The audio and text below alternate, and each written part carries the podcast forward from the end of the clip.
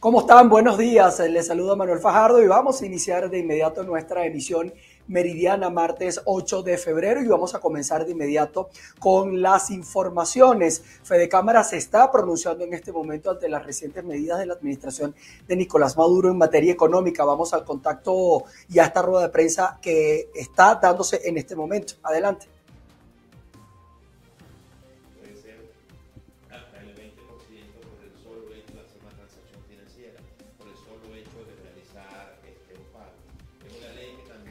Sí, buenas tardes, 12 y 4 minutos de la tarde en la ciudad de Caracas. Nos encontramos en la sede de Fede Cámaras, donde se están pronunciando por las nuevas reformas impositivas y la ley de impuestos a las grandes transacciones financieras. Escuchemos a continuación declaraciones de Carlos Fernández Gallardo, presidente de Fede Cámaras. Pensamos que estas leyes siempre deben ser de carácter temporal para atender algunos temas este, eh, de emergencia en materia fiscal no entramos a cuestionar si la emergencia es o no existe, porque todos entendemos que estamos en una, todavía en una situación de emergencia este, sanitaria y probablemente se necesiten este, recursos extraordinarios, pero no puede ser de naturaleza permanente, no puede ser contributos que pueden llegar hasta un 20%, no puede dejar tanta discrecionalidad para fijar los tributos, porque eso trae más incertidumbre. Y una de las cosas que precisamente se tuvo durante el año de 21, que logró de cierta manera esa recuperación económica,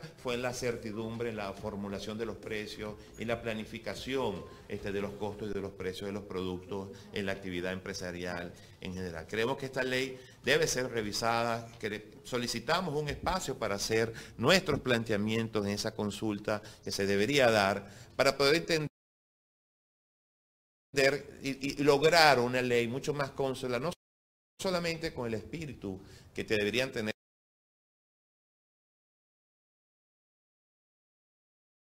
las leyes fiscales en nuestra constitución, sino también entender la, realidad actual del ciudadano de pie y también especialmente de las pequeñas y medianas empresas a quienes nosotros legítimamente representamos y, cuya voz queremos hoy en día hacer escuchar en, el resto del país. Además tenemos la, preocupación de, bueno, de si es una ley que es lo que busca promover la recuperación del Bolívar, promoción en la que todos los empresarios venezolanos también estamos que el camino de la recuperación de nuestro signo monetario tiene que ser un proceso largo, de largo plazo, de políticas monetarias y de políticas económicas y sobre todo de generación de confianza.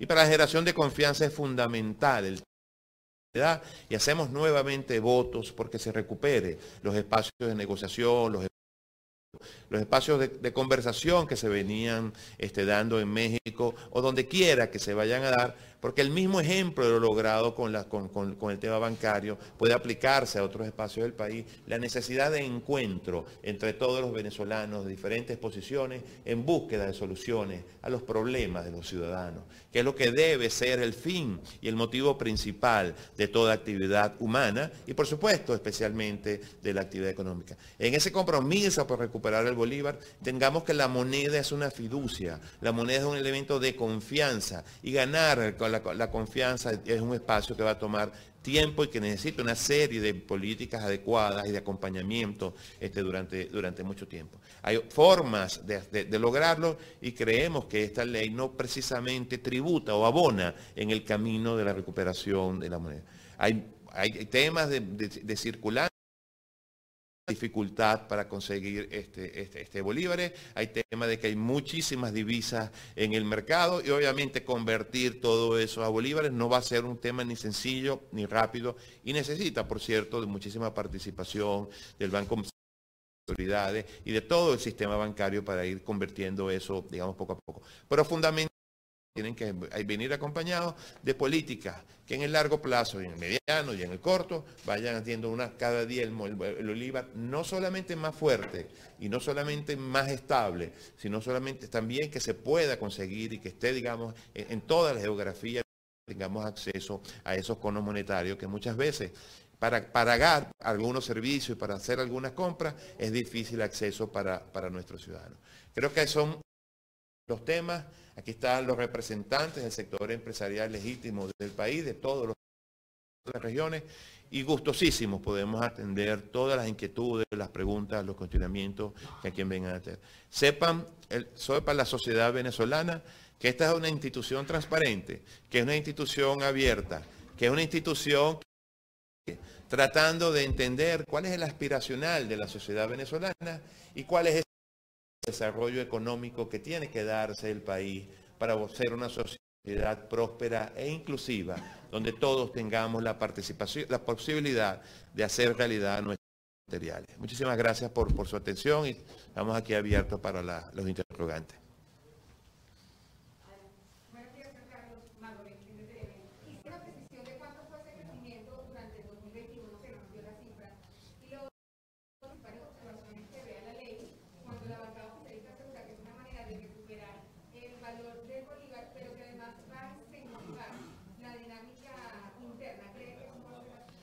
Mira, las cifras varían porque no tenemos todavía información oficial. Las cifras que nosotros estamos, estamos valorando o utilizando es que tuvimos un crecimiento que está entre 3.5 y 4% del Producto Interno Bruto de, la economía privada, no el Producto Interno Nacional. El Producto Interno Nacional tiene varios componentes, pero vamos a separar dos, la economía pública y la economía privada.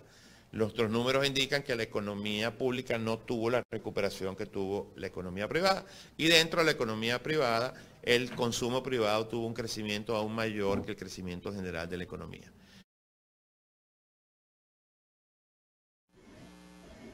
Bien, escuchaban ustedes parte de las declaraciones que daba a esta hora en vivo el eh, presidente de Fede Cámaras de la cúpula empresarial venezolana, Carlos Fernández, refiriéndose a todo este tema de los impuestos que se van a cobrar a las transacciones en dólares, también el tema de la reactivación económica, la disposición que tiene el sector empresarial venezolano privado para poder contribuir a la reactivación venezolana y también parte de las, eh, de las propuestas que tienen de cara a una mesa que deberían tener con los sectores económicos de la administración de, de, Nicolás Maduro para poder así crear políticas en conjunto.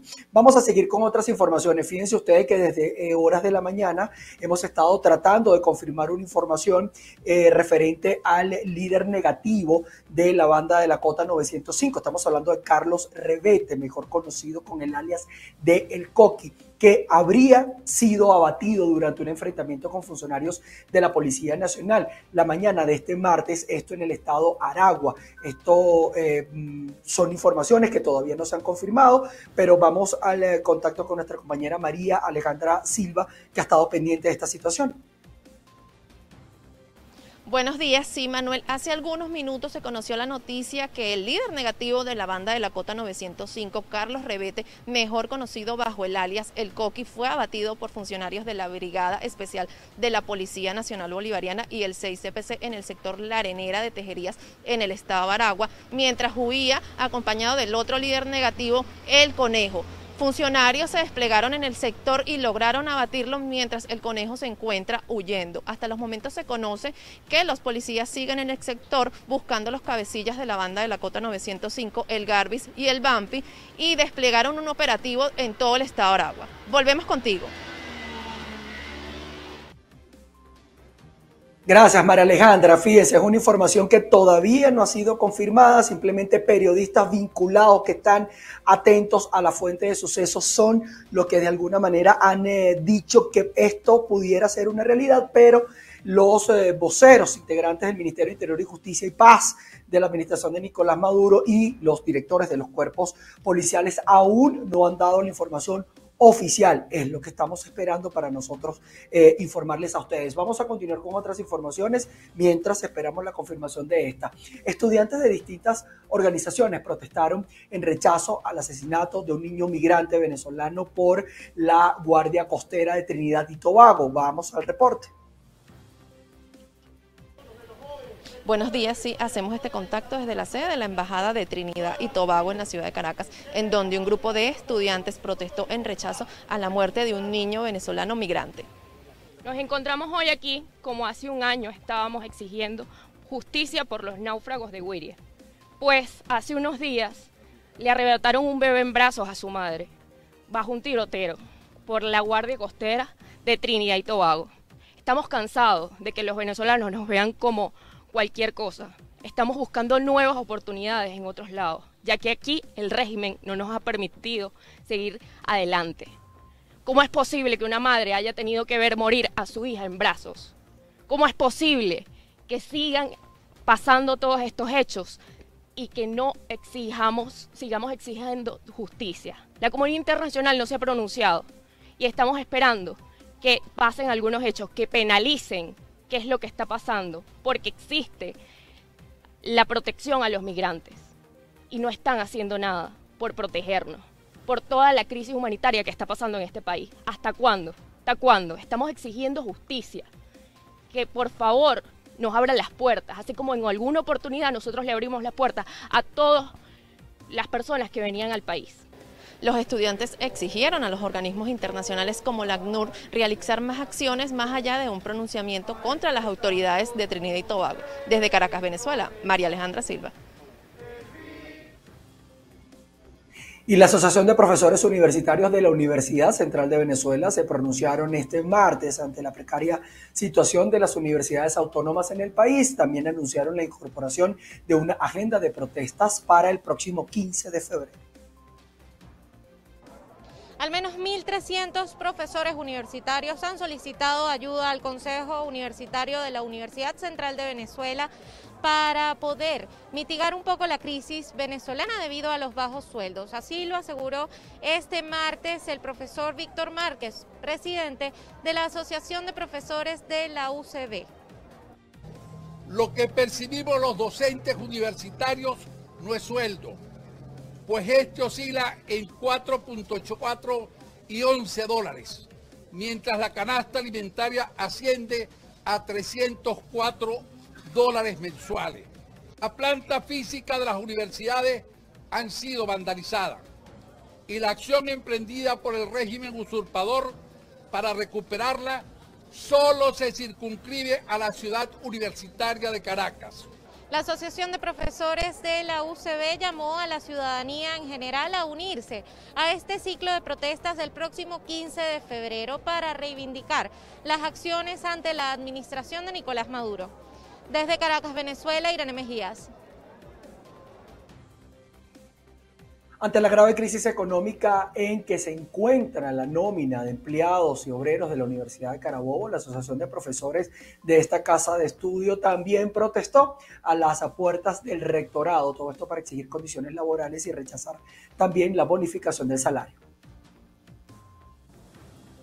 Establecemos este contacto desde el Estado Carabobo, región central de Venezuela. Nos encontramos en puertas del rectorado de la Universidad de Carabobo. El día de hoy un grupo de profesores se encuentran en una concentración para exigir mejores condiciones laborales y salarios ajustados a la realidad del país. Vamos a dejar que sea el profesor Euclides Querales eh, quien nos dé detalles de esta información. En este momento todas las universidades autónomas convocaron a este evento de esta naturaleza para denunciar en todo el territorio nacional y ante el mundo, así lo hicimos saber en una carta pública, la política de exterminio de los profesores universitarios a través de la imposición de la bonificación del salario, bonificación que se traduce en un monto cercano a los 7, 10 dólares, que es lo que venga un profesor a dedicación exclusiva con tres títulos de primero y quinto nivel. Y por supuesto, esa criminalización del salario tiene como realidad que nos estamos muriendo de hambre, no solo el sector profesoral jubilado, es que el mismo, la misma carencia que tienen ellos la tenemos nosotros, de tal suerte pues que la explosión de todo esto a lo que ha llegado a poner el límite es el caso de dos profesores en la Universidad de los Andes que literalmente se murieron de hambre, uno murió y la otra quedó en muy malas condiciones, pero es que esa es la realidad que está viviendo el país entero con salarios de esclavos, no con salarios de hambre. Si es que se puede llamar salario, porque eso no es salario. Declaraciones eh, del profesor Euclides Querales, él eh, en representación de la Asociación de Profesores de la Universidad de Carabobo, el día de hoy exigiendo mejores condiciones laborales, salarios ajustados a la realidad del país. Además, están rechazando el pago a través de la plataforma Patria. Es parte del reporte que podemos aportar a esta hora desde la región central del país, eh, quien le reporta Ruth Laverde. Y en el estado portuguesa, ante la falta del servicio de agua en zonas rurales, algunas familias se encuentran cavando pozos artesanales en búsqueda del vital líquido. Nuestro corresponsal en esa zona, Manuel Alvarado, nos ofrece detalles de esta asombrosa realidad. Así es, gracias por el contacto y es que aunque de manera muy artesanal, pero a la vez ingeniosa, estos ciudadanos han logrado cavar bajo tierra hasta 12 metros con tal de acceder al vital líquido. Veamos. Y debido a que ya llevamos casi dos meses sin agua, pues tuvimos la iniciativa de hacer este, perforaciones. Como podemos ver, este, los materiales que hemos usado son este, tubos de 2 pulgadas para enviar aire hacia abajo porque eh, el oxígeno no entra. Tenemos iluminación porque la oscuridad este, estamos a 12 metros de altura ya y hasta el momento no hemos conseguido el vital líquido, pero tenemos esperanza que pronto, mañana o dentro de unos 3, 4 días tengamos agua para suplir la necesidad de la bomba que hasta la fecha de hoy no tenemos respuesta. Pues ya tenemos que vamos para dos meses sin agua porque eh, aproximadamente desde el 22 de diciembre que se nos quemó la bomba de, del agua, este, nos tienen ahí en espera y que sí, que no, que pronto viene y eh, estamos ahí como de 500 y tantas bombas aproximadamente, o sea, en la lista, de aproximadamente 500 y tantos. Esperamos una pronta solución. Bien, estos vecinos de la zona cafetalera del Estado portugués hacen un llamado al gobierno regional a fin de ser tomados en cuenta a través del programa Fiesta del Agua para ser abastecidos por el servicio de agua a través de la red de tuberías. Es nuestro aporte informativo a esta hora desde la entidad llanera y por lo pronto los invitamos a continuar con más de esta ronda informativa. Vamos con una información a la cual le hemos estado haciendo seguimiento, esto en el estado de Anzuategui, porque los vecinos del conjunto residencial Parque Vidoño en el municipio Bolívar de oriente venezolano continúan a la espera de las autoridades municipales y gubernamentales. Todo esto para atender la situación del colapso de las estructuras de la Torre E, pues aseguraron que hasta este martes, el día de hoy, ningún vocero se ha presentado en dicho sector. Gracias por el contacto. Allá dos días del desplome de las escaleras y estructuras de las residencias de Parque Vidoño, ubicado en el municipio Bolívar del estado Anzuategui, nos encontramos aquí con los habitantes para escuchar sus testimonios. Tomás Maicán, de Residencia Parque Vidoño, Puerto La Cruz, estado Anzuategui. Aquí tenemos una situación de 80 familias prácticamente danificadas por el desplome de las vigas que ha ocurrido aquí. Los entes gubernamentales han llegado, cantidad de personas, el gobernador no se ha personado aquí, puras promesas y nada de cumplir con nuestras demandas. Estamos aquí en situaciones precarias, lo que necesitamos es que se aboquen. Buenas, mi nombre es Ada Planché, yo también soy propietaria de acá de uno de los apartamentos.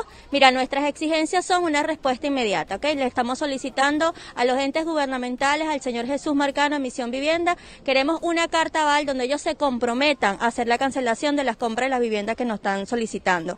Y bueno, que decreten el estado de emergencia para que así nuestra solución sea más pronta. Gracias.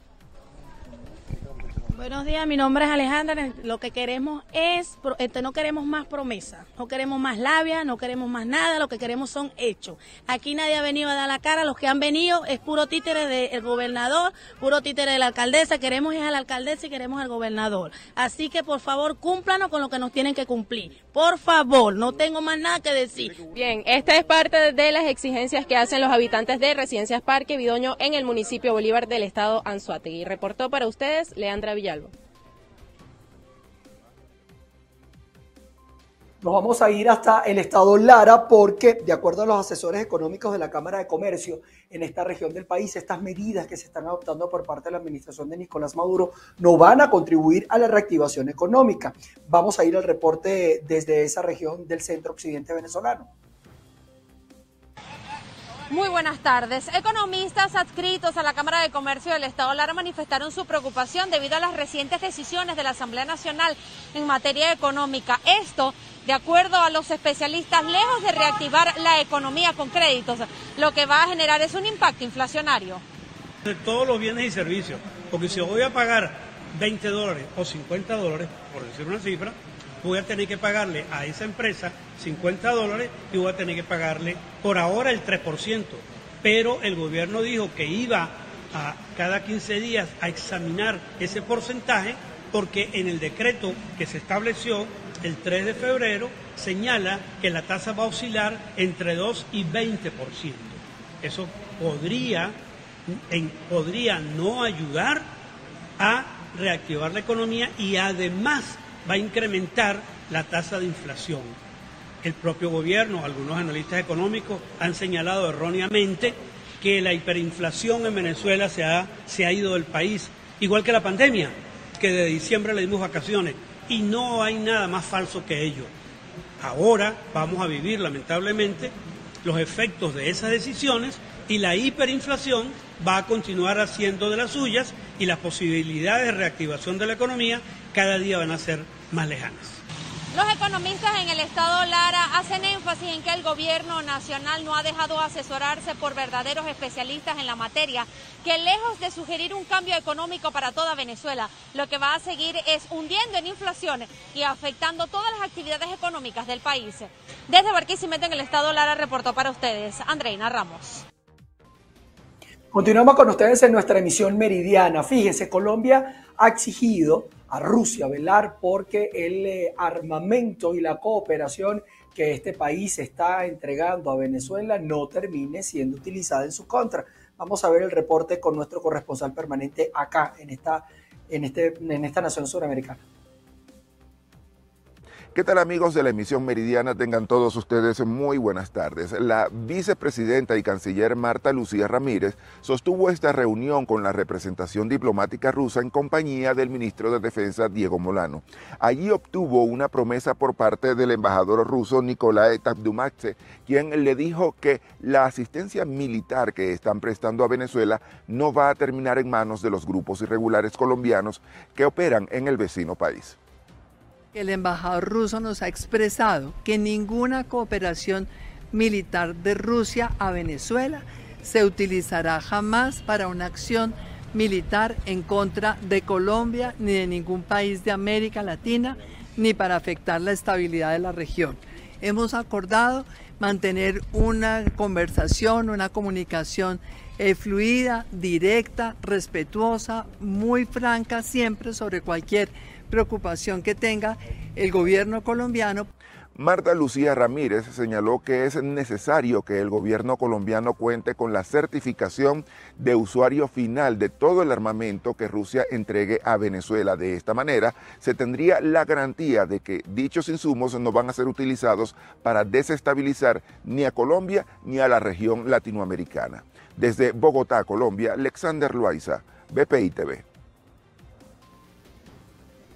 Agregar que esta reunión se está llevando desde aproximadamente las 10 de la mañana hora de Colombia y estamos allí atentos a los resultados de este encuentro con estos representantes de los Estados Unidos que se encuentran en suelo colombiano. Fíjense, y hablando justamente de Estados Unidos, el mandatario norteamericano Joe Biden y el canciller alemán Olaf Scholz aseguraron que Washington está, eh, va a estar unido a la crisis con Ucrania, pero aún no han considerado los pasos a seguir respecto al muy controvertido gasoducto Nord Stream 2. Eh, están en esas conversaciones para adelantar una medida en ese sentido. Les cuento también que hay una información de último minuto y se las queremos también informar a ustedes que en los alrededores de la morgue de Bello Monte han sido cerrados este martes luego del asesinato, el presunto asesinato en las tejerías en el estado de Aragua de Carlos Luis Rebete, alias El Coqui. Recordemos que es una información extraoficial. Según eh, han informado periodistas que están en la zona, funcionarios de la Policía Nacional Bolivariana desalojaron los vehículos que están cerca a la morgue y van a cerrar y cerraron los accesos por medidas de seguridad. Los oficiales eh, policiales también pidieron a los periodistas que están esperando de alguna manera algún movimiento que pueda eh, hablar sobre la eh, entrega a la morgue de Bellamonte del cuerpo o del presunto cadáver de Carlos Luis Revete. Han pedido a los periodistas retirarse del lugar y desalojaron a los comerciantes. Se espera que el presunto cuerpo del Coqui sea trasladado a la medicatura forense. Vamos a estar atentos también nosotros a esta información. Ya fueron anunciados los nominados a los premios Oscar, esto en la edición número 94. La Academia de Artes y Ciencias Cinematográficas también nominó algunas películas que llegaron exclusivamente a los cines durante la pandemia. The Power of Dog, protagonizada por Benedict Cumberbatch, Lidera la lista con 12 nominaciones. La actriz Ariana DeBose, que interpreta a Anita en la versión actualizada de West Side Story, consiguió una nominación como actriz de reparto para los Oscar de 2022. Por supuesto que los detalles de esta información estarán ampliados en nuestra emisión central.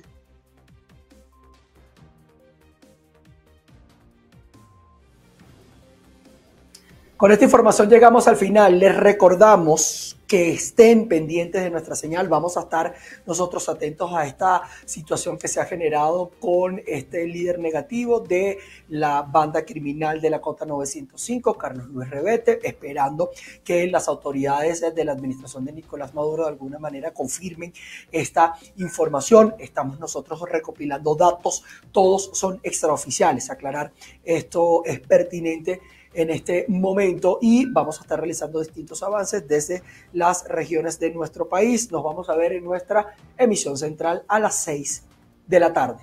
Se les quiere, ha sido un placer. Chao, chao.